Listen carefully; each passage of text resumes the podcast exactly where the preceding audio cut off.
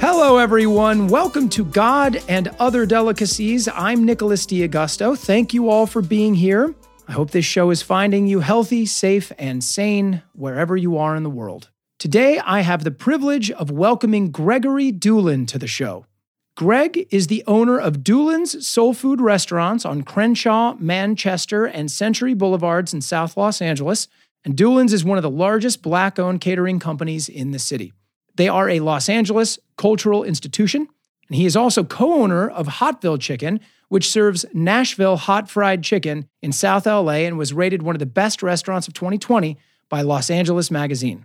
Greg has a degree from Howard University and studied at UCLA and is a beloved community member and leader. I am thrilled to have him here and I can't wait to hear his story. Welcome to the show, Greg. Thank you very much. Hey, it's great to have you here, man. And I should mention that my wife, Andrea D'Augusto, is a very, very talented food photographer. And she took photos of Dulan's and Hotville and you and Kim, who is your co owner at, at Hotville Chicken. And uh, she obviously put us in touch and she just spoke so highly of you and Kim and that experience. And I've seen the photos and tried the food, and it was it's amazing. And I really appreciate you being here. Well, we uh, appreciate her, and she is an amazing food photographer.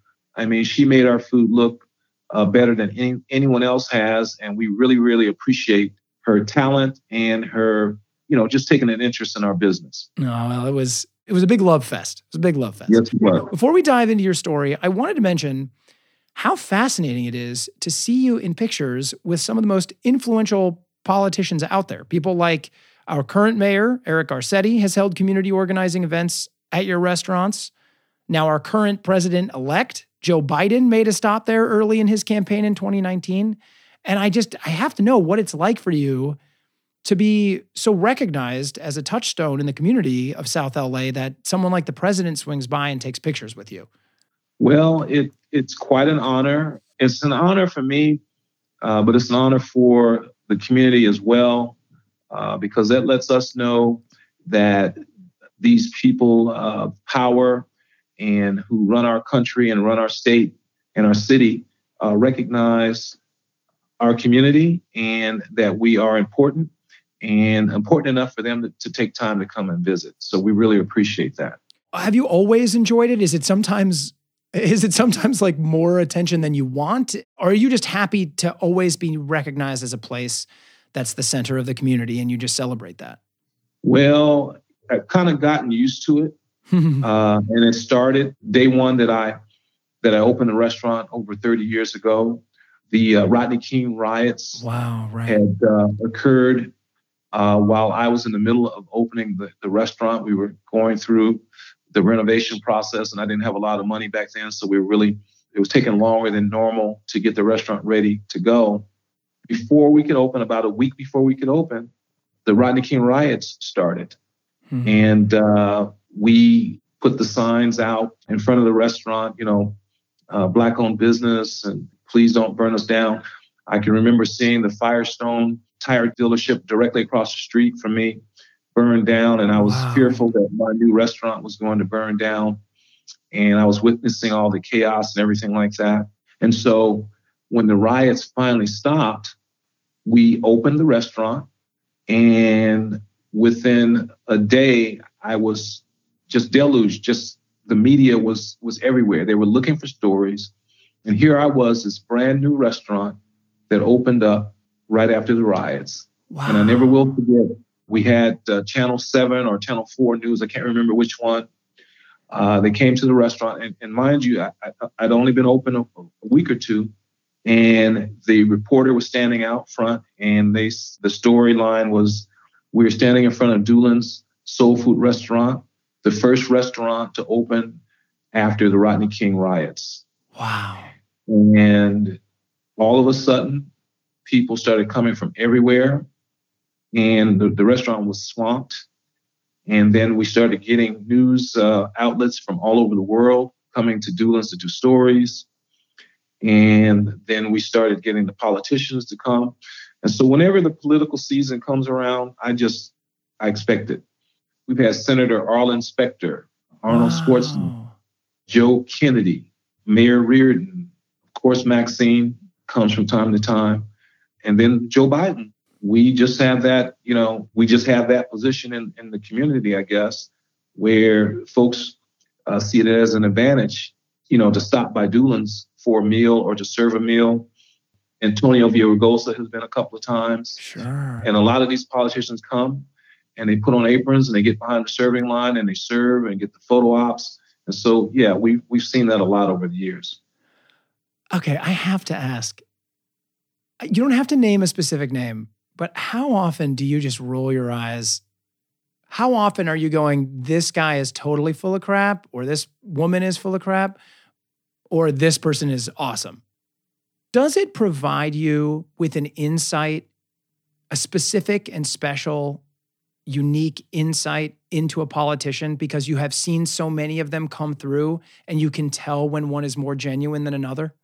Well, you have to understand that the person you meet, the person whose hand you shake, the person who is greeting the public at your establishment is probably not being the, their true selves. You know, you know what I mean? They're, they're Yeah. putting on their best face because they're dealing with the public.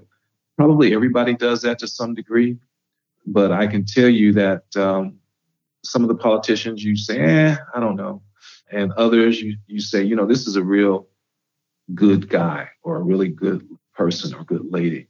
You know, that's certainly how I felt about Joe Biden when he came. Um, he's just a good man, just a good. He's just a good man, That's sweet. and you feel it and, and you can see it, you know, and it's genuine. He's genuine. You know, I, I don't claim to have any special insight on, you know, the the psyches of, of politicians and, and their motivations, but uh, you know, you can tell when somebody's really sincere or not. Greg, it's lovely to hear this. And I've, I've been very excited to talk to you, and I'm excited to get into the show. I told you I have a softball question that I ask everyone. The softball question is What did you have for breakfast this morning? I didn't. You don't eat breakfast? I do eat breakfast, but this morning we had to get going, and I I, I had to rush out to meet the uh, meat man at uh, Hotville uh, Chicken and open open up Hotville, and then I had to to rush over to Dulan's because I had to go deliver 300 senior citizen meals for. Uh, Wow. current, current price uh, at two different senior homes in South Los Angeles. And so I was running late. And so I didn't actually eat my first meal until about two o'clock this afternoon. How often do you eat at your own restaurant? When I grew up working at Arby's, my dad owns Arby's, my family owns Arby's, and I in Omaha. And I, you know, you work there, you eat there all the time. I mean, do you eat Dulan's or Hotville five times a week? Yes. Yeah, it doesn't surprise me, but it's just like, Yeah. yeah, Yeah. I mean, it's home cooking. Yeah. Uh, I don't eat, I don't eat Hotville that much. Well, uh, we were talking about this beforehand. Hotville is insanely hot.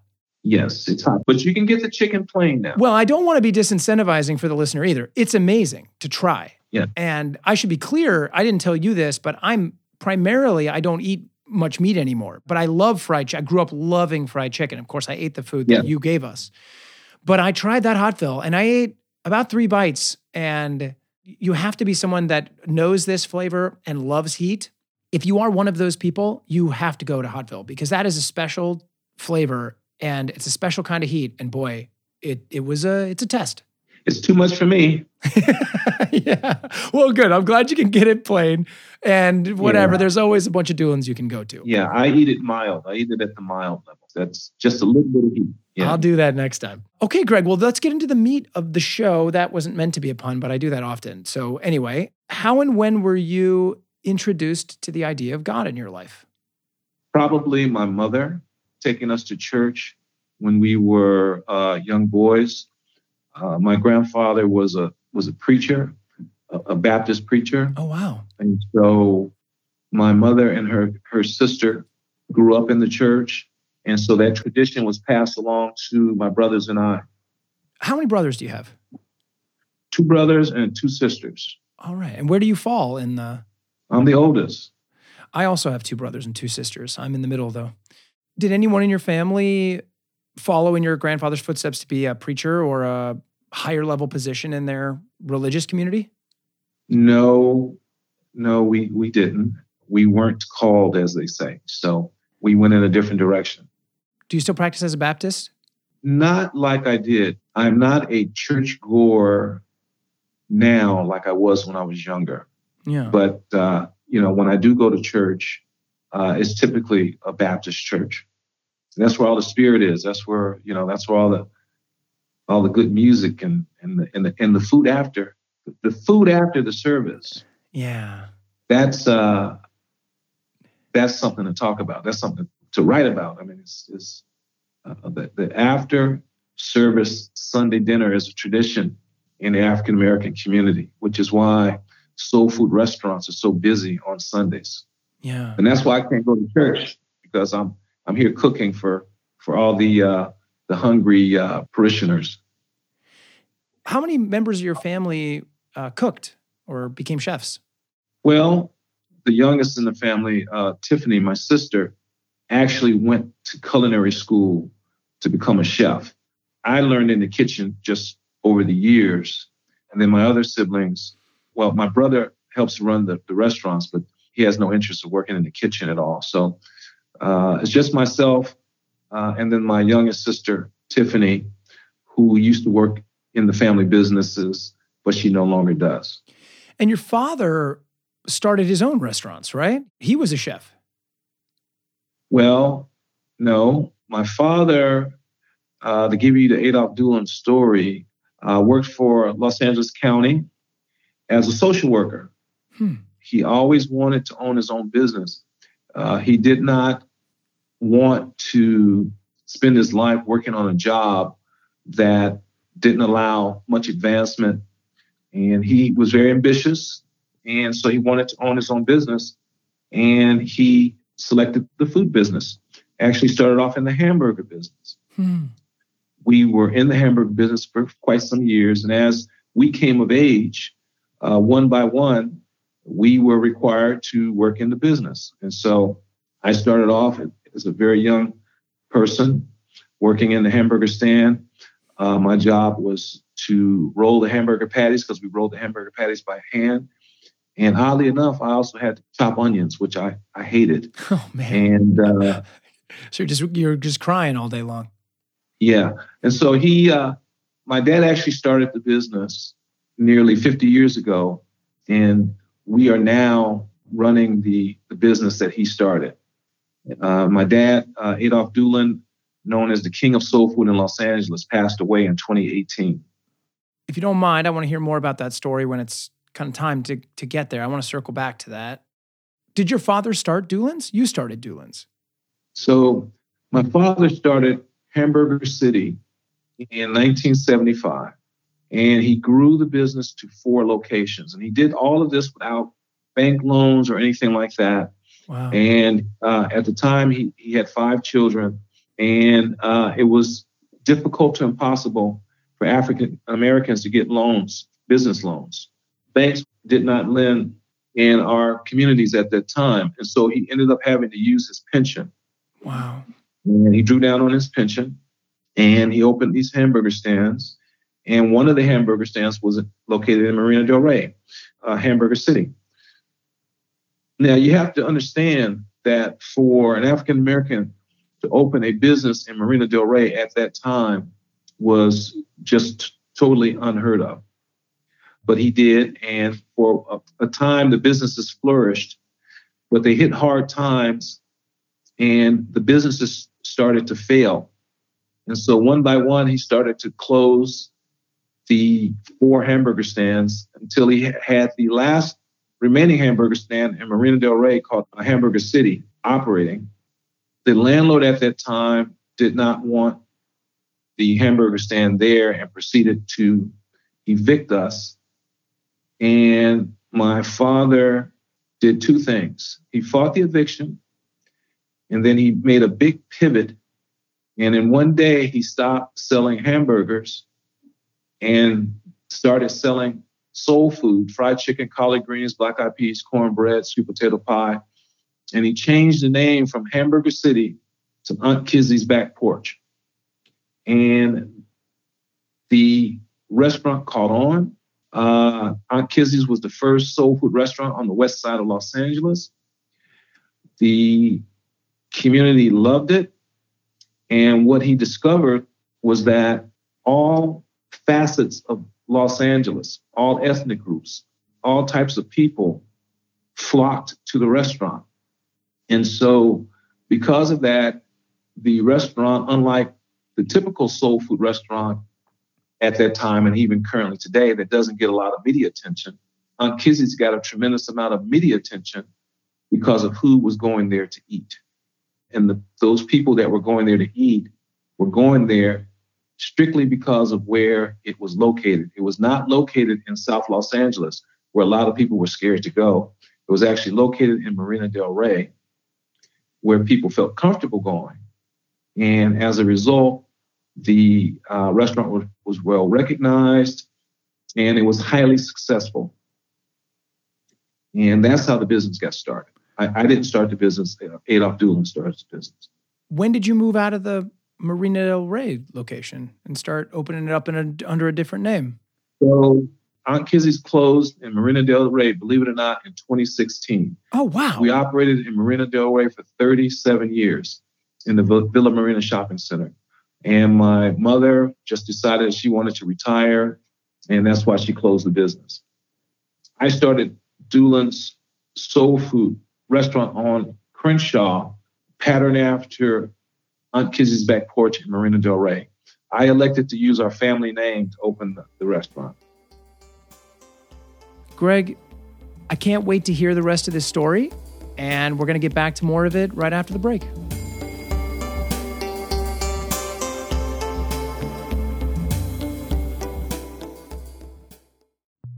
At times like this, it is necessary that we ask ourselves what is worth talking about, what is worth listening to, and what we each can do to make the world around us better in our own small way. Discussions revolving around a person's beliefs and perspectives on God are something I personally can speak to, and my intention is to create a space where our deepest feelings about God and life can be expressed, heard, and better understood. That is one of the motivations behind God and Other Delicacies, and it is my humble hope that it contributes to the positive side of the cultural ledger. It is my intention to continue to create opportunities here for the presentation of those ideas that are different than mine, so that I can listen to them, come to understand them better, and hopefully discover ways in which I and each of us can participate in fostering communities that are ultimately more fair and loving for all.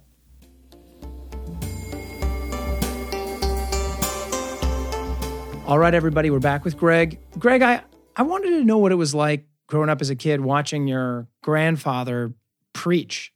Was your family somewhat renowned in the community even from when you were young because of that? I guess you must have been. Well, my grandfather lived in Northern California and we lived in Los Angeles. Oh. And so certainly uh, when we would go to visit him in Richmond, California, he was revered. I mean, everybody knew uh, Reverend McCowan, and everywhere he went, people greeted him. They knew him by name, and it was just very impressive. On occasion, he would come to Los Angeles and preach at, you know, one of the local churches, and we would get a chance to, to hear him preach. And it was, uh, Nick, do you know what whooping is? No, no, tell me. Whooping is a, a term that is used in relation to Baptist ministers, and it is a technique in how they preach or how they give or, or speak the word. Now, I'm, I'm not going to tell you what it is. Your homework is to, at the conclusion of this interview, to Google Baptist preachers whooping or, or whooper, W H O O P. Uh-huh. And you'll have to Google it and then watch the videos. And that is how a lot of us grew up hearing our ministers uh, share the word of God through that technique and that style. It's very common to us but it might not be common to to others. Yeah, I'm sure it's not common to me, but what I will say is you have my word. I will not only watch videos on this, but I will attach some links to your episode so that other people, when they're hearing this, can immediately find a link and go to an awesome video of someone preaching. So, my grandfather was a master at giving a sermon using the whooping technique, if you will. You know, it was just amazing watching him. And he was such a disciplined person, but he was very stern, very stern and very strict. That's the one thing we didn't like about him because he was so strict. But he he loved us and he was a great preacher. He had a big impact on on our lives.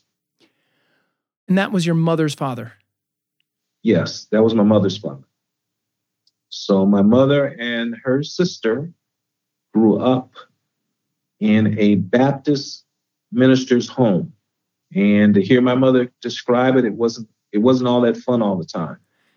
That is the experience I that I have had as I have talked to certain people that were preachers' kids. There's a, a level of strictness, like you said, sometimes, or there are there are you just see the other side of that preacher uh, in the house. So I imagine it would be rough at times. Often uh, those children can't wait to move away from home. Yeah. I'll just put it like that. but she still took you to the Baptist church. She still raised you in the church. Yes, we were raised in the church because that's what she knew. Yeah. And uh, and she wanted us to be saved, and so she wanted to make sure that we were uh, raised in the church. And those are in my formative years. As we got older, she switched and we moved to to a new neighborhood and we we we started going to a Presbyterian church, which was a totally different experience, totally different style, totally different environment. Much more subdued, right? I mean, intensely more Much subdued. more subdued.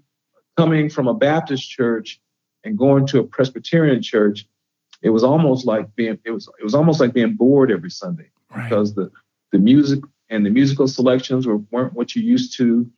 You know, you weren't tapping your foot and clapping your hands like you were used to. And even the message delivered by the preacher was more subdued. It wasn't fiery and and and there was absolutely no whooping going on at all, at all. So it was a total change of environment, totally different situation. And she decided to make that change in her lives. And so, you know, we went along with it. So, it, yes, boring, but did you get anything out of that, even just in a cultural sense? Oh, absolutely. You know, you learn, at least in my case, I learned no matter what environment I'm in. And, uh, you know, I adapted and uh, I, I saw a new way of serving and, and worshiping the Lord, a different tone, a different speed.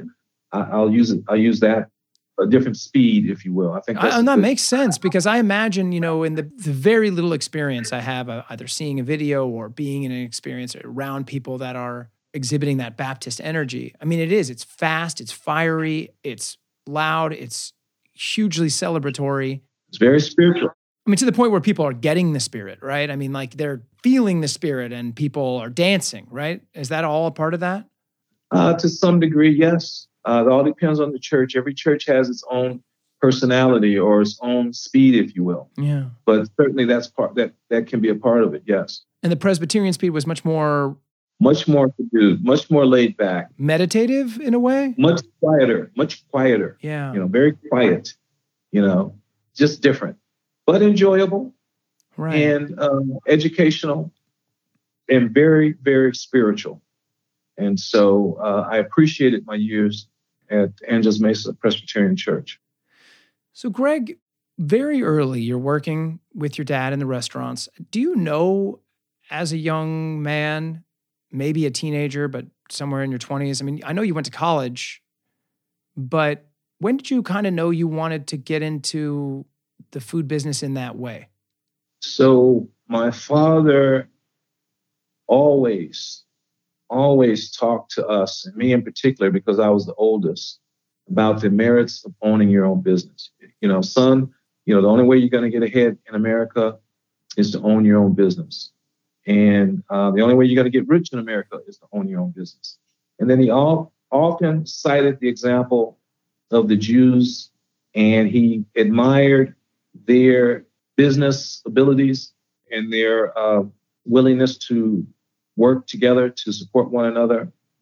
And we would often talk about things like that.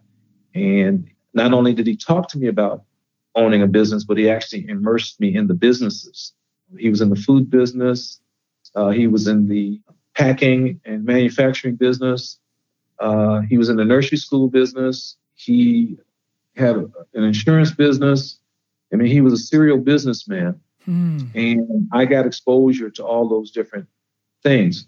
And so by the time it came around for me to go to college, I knew that I wanted to go to, to Howard University, major in business administration, and then come back and work in the family business. So his his strategy worked with me as far as I'm concerned because I got the bug very early.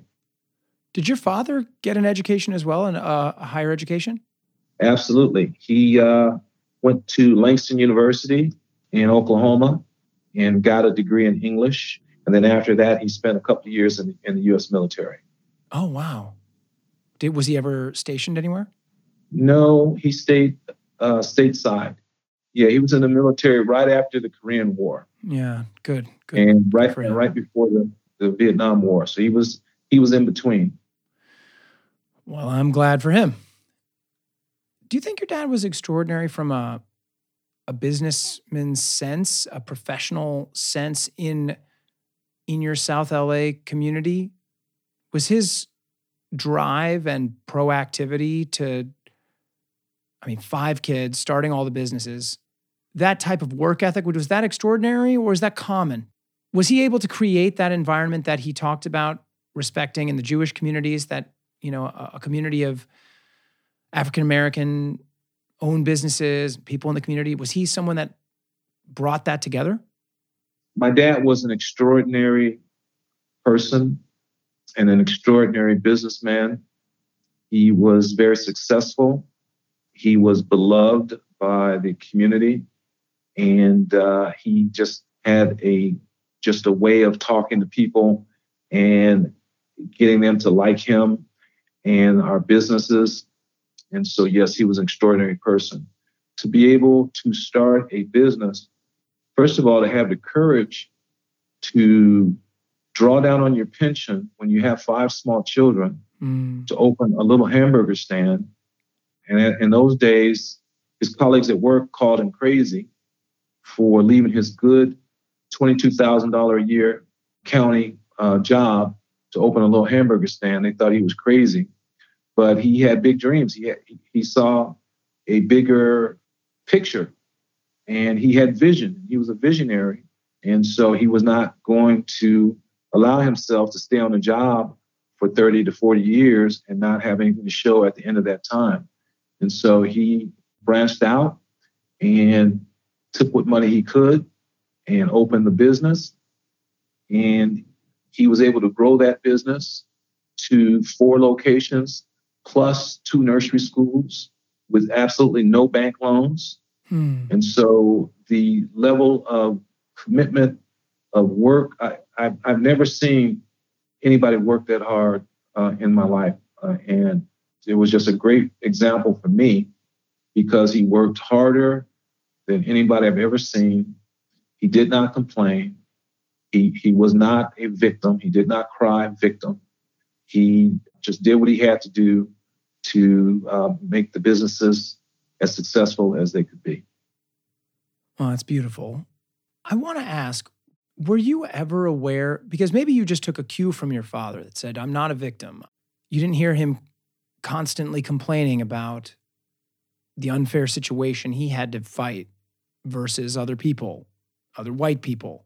But when did it become clear to you that that was happening to your dad? That your dad was working and taking risks, working hard and taking risks in ways that other people didn't have to? I don't know if we ever knew it back then because he never complained about anything. Mm. He never talked about the fact that he couldn't get a loan or anything like that. He may have mentioned it, but he he didn't dwell on it, you know. So um, I just saw him working hard and being as creative as he could be to keep uh, keep the businesses growing. I mean, he started doing the the meal bundle, which was a burger, fries, and a drink. You know, years before uh, McDonald's and, and, Burger King and all of the big companies did it. Hmm. And, and, and it was called the Hamburger City Special. And we'd have a line 30 people deep coming to buy that special. Right. You know, I mean, he was just he was just creative and innovative. Every obstacle that came his way, he figured out a way to get past it, beyond it, go over it, go around it, and he didn't let anything stop him. And so uh, that's something that I picked up from him uh, because, like him, I believe that I can get by or get around anything that's thrown at me, any obstacle that comes my way. I believe that I can defeat it and keep my business going. And so that's just the mentality that I that I've always had. And I got that directly from him. I mean, I feel like this must be the case, but is Dulan's in a way, is that your church? Is the food your church? Is what you provide to the community? I mean, in a way, you're. I don't want to over dramatize this, but listen, I'm an actor, so I tend to over dramatize things. But are you your own kind of preacher in a way? Because the way you provide and create community for those you love around you, like because you're a touchstone in that way, do you see that almost as a service? That is probably one of the best questions that I've been asked since I've been in business, and no one has ever asked me that question. Oh, wow. And I would say, absolutely, I feel that way. I take great pride and I have great joy in providing a service or a hot meal or a job or, you know, the, some of the advice I give to my young employees uh, in my community. It's not a money thing for me. I'm not in the business to make a bunch of money. If that happens, and you know, that's great. But I just love the joy of being viewed as a successful business in the community, first of all, a place where people can go to have, hold, and host special occasions and events, a role model where people can, you know, point to and uh, it, yeah, so absolutely, I think that that would be something that I would would uh, say is is how I approached things. Mm-hmm. That's beautiful, Greg. And um, this brings us to our second break. So we'll be back with the third segment in just a minute.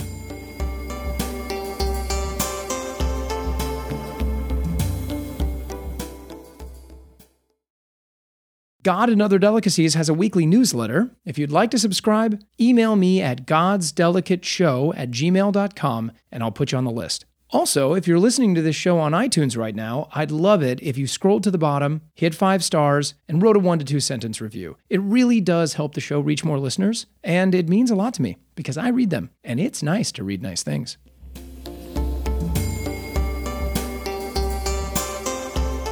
All right, everybody, we're back with Greg in our final segment. Greg, I wanted to ask you just briefly about the experience of your father's death and what that meant to you and the way he approached it. That's something that you you said you had something to say about. Well, my my dad was such a huge personality in Los Angeles. I mean, he was just so well known, so well liked he was uh, just friendly. He was a, he was a mentor. He was funny.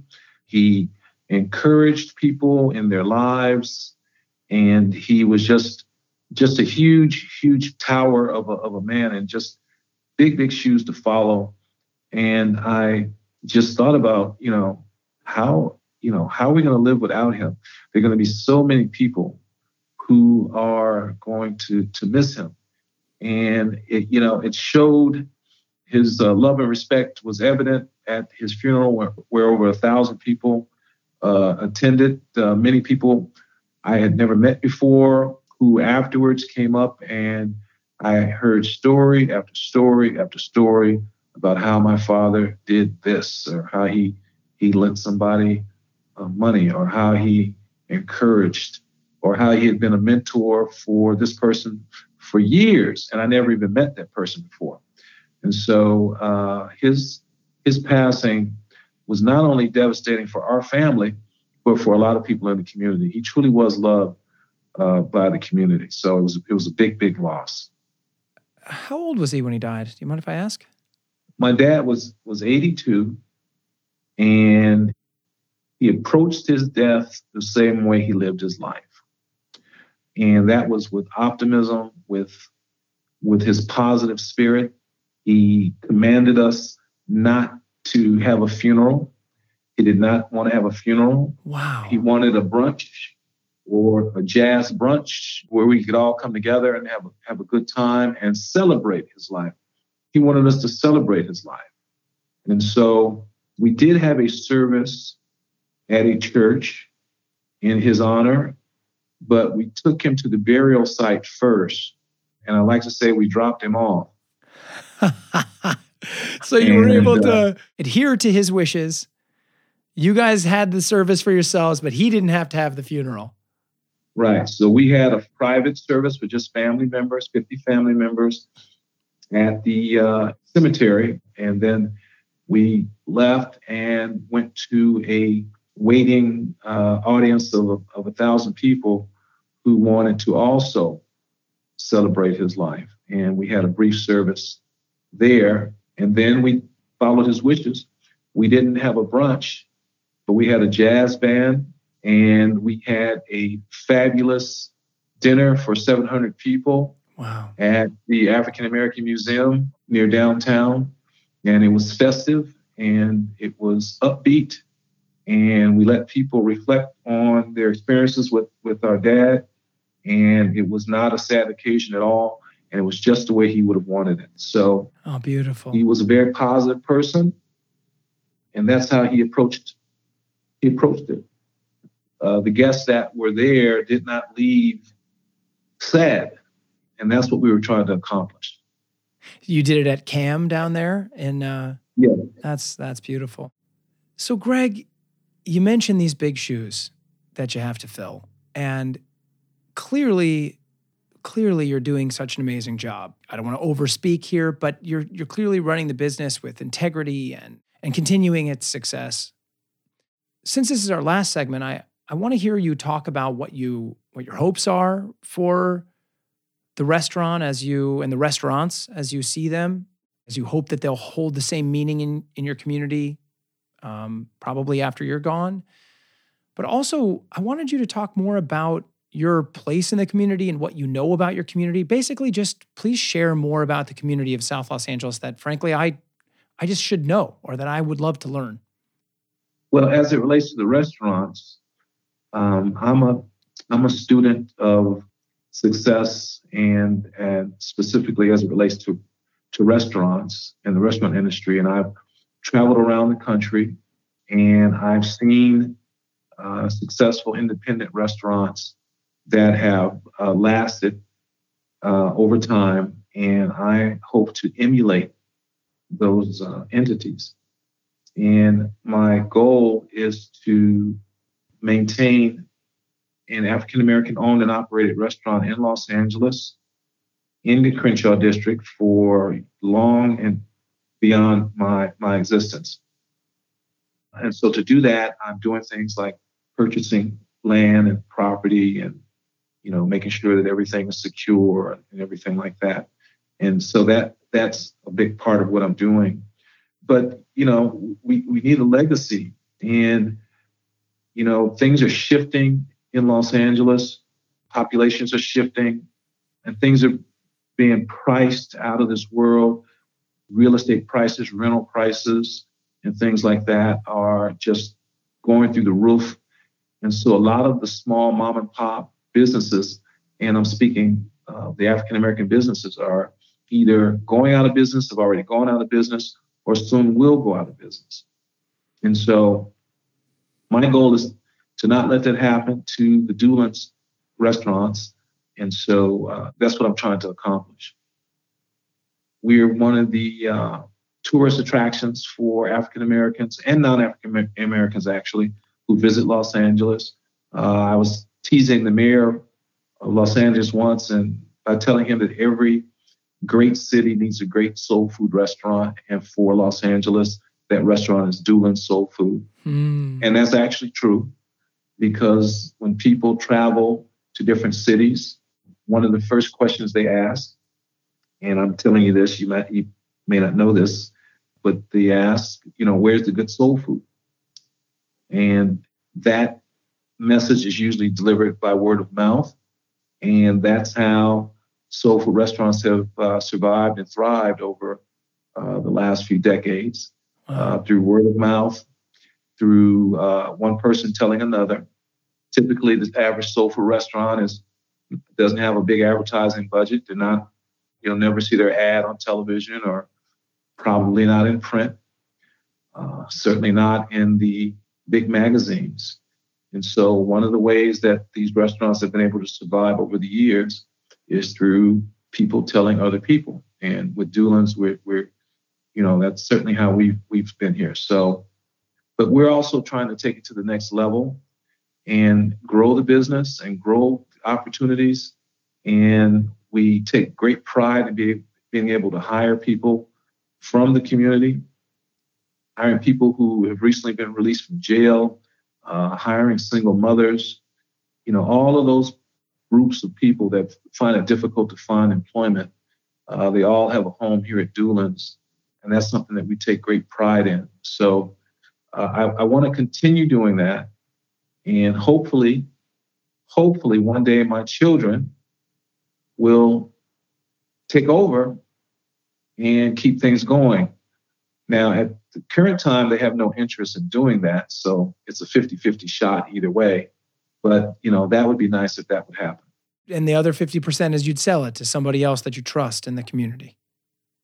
And that's also a possibility. And uh, I've seen that example taken uh, recently by another one of my colleagues who also owned a soul food restaurant. And so that would be a possibility as well, yes. Greg, I'm going to ask a question that's it's tough for me to ask. Go ahead. How because I'm a part of that population of people that you know, gets a good job in LA or something and then moves into a neighborhood that's at my price point and is not at the person's price point that's been there for 40 years or whatever. And do you find it hard? Dulan's was welcome to anyone. It's welcome to me, right? There are open arms to everyone in the community. And, and yet at the same time, it must be very conflicting for you to possibly watch the the clientele begin to shift. And I guess my question is boy, what is my question? Well, let me just say it's not conflicting at all we've always had a diverse clientele. Uh, certainly when we were out, we were in Marina Del Rey, it's on Kizzy's back porch.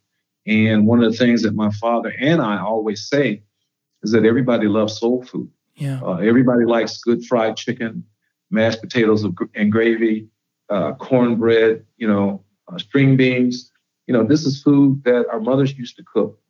Uh, maybe they didn't cook it the same way. They were the recipes were certainly different, but our food is American food. This is the food that many Americans grew up eating. And so we don't look to have an all black clientele or all white clientele. We just want clientele. And so, no, I'm not conflicted at all. And uh, I, I, welcome the change. And, uh, you know, we're here to serve everybody and to work with everybody. And that's the way we've always approached things. Oh, that's beautiful. Greg, when you think about yourself running the restaurant, are you do you see yourself being 80 years old running this restaurant? Are you still going in and out of the doors, meeting the meat man, all that stuff? Absolutely not. My father, my father did that. no, that is not. That is an awesome response. I wasn't sure what yeah. I was going to get. That's not what I thought I was going to get. That's great. I'm, I'm, I'm counting the days. I'm counting the days. I don't even know how old you are, Greg. Do you mind if I ask? I'm, I am 62 years old. Okay. Well, so you want to. So what do you want to do then? What comes after? Say you got five years or something, right? You're gonna let's just say it's 67 or you know 67. You're gonna Yeah, well, that's actually pretty accurate. Um, and it would have been 65, but I got delayed on a couple of projects. I feel like isn't Medicare and all that stuff pushing people back too? It's not 65 anymore, it's 67 or 68. Like aren't we all getting older or something now? Yeah. Yeah. I want to I, I want to spend some time in Africa. Oh, cool. One of my goals is to open a business in Africa. Uh, probably would be in the country of Ghana. Wow. And uh, to get that business going, get it established, and then just leave it. Just just leave it and leave it for the uh, people that I bring in to work with me to run and to hire and to uh, contribute. That's something that I'd like to do. I'd also like to possibly open more restaurants, help others open businesses around the country. And again, maybe take a fee for my efforts and then just leave the businesses and just let them have it, let them run it, let them go with it, and just you know do something like that. Why Ghana? Why why Ghana? Of why do you feel particularly attached, or or there's a particular kinship for you with that particular country? Uh, because of the countries in Africa that I visited, it seems the easiest to do business, and I just love it. I love the people, I love the country, and there's such a need. There's such a great, great need. You know, a lot of the uh, youth in some of the African countries don't have the same opportunities, job opportunities, et cetera, that we have here in the United States. And so it would be an honor for me to be able to do something that hopefully would be positive would uh, give back to the uh, land where where my ancestors originated. And so, um, you know, there's a great need for that, I believe, and and so that's what I would. That's something I'd like to try to do, and I'm and I'm going to do it. I'm going to do it. Are you gonna Are you gonna cook fried chicken in Ghana? I might. Oh, Greg, that's an amazing image. Can you imagine? I love it. Oh, I mean, come on. I'm sure I'm sure it'll take off. That's Can so you cool. imagine Nashville hot chicken in Ghana? Wow. Oh my God. The lines would be around the block. Oh, that is a cool thought. You know, and then I, and then I'm going to just mentor and and hopefully, you know, maybe serve on some community boards and and help others start businesses. And uh, after I do all of that, I, I, want to travel, travel the world, just just go places that I haven't been before, and just spend time traveling, traveling the world. Greg, this was a really, really lovely conversation that I just I enjoyed so much, and I really appreciate you uh, sharing about your life and your and your goals and I just cannot wait to go to Ghana and get in line. I'll wait for a couple hours. I don't mind. Yeah. I'll take turns. I'll put my wife in line. Then I'll go do something. I'll come back. Yeah. yeah. It's just going to work. I can't wait. I really appreciate it. I appreciate your time. I know you're a busy guy, and I just wish you nothing but the most immense success and I can't wait to come back down there with my family and and see you at Dulan's. Okay. Okay. You know, when you get ready to come, call me first. So we can make sure I'm here. All right, so I can greet you. I will. I okay. will. Okay, now let me say, just hold on one quick second, Greg, and then uh, just let me officially say goodbye to the show, and then I'll say goodbye to you. Okay. Okay. All right, and thank you all for listening.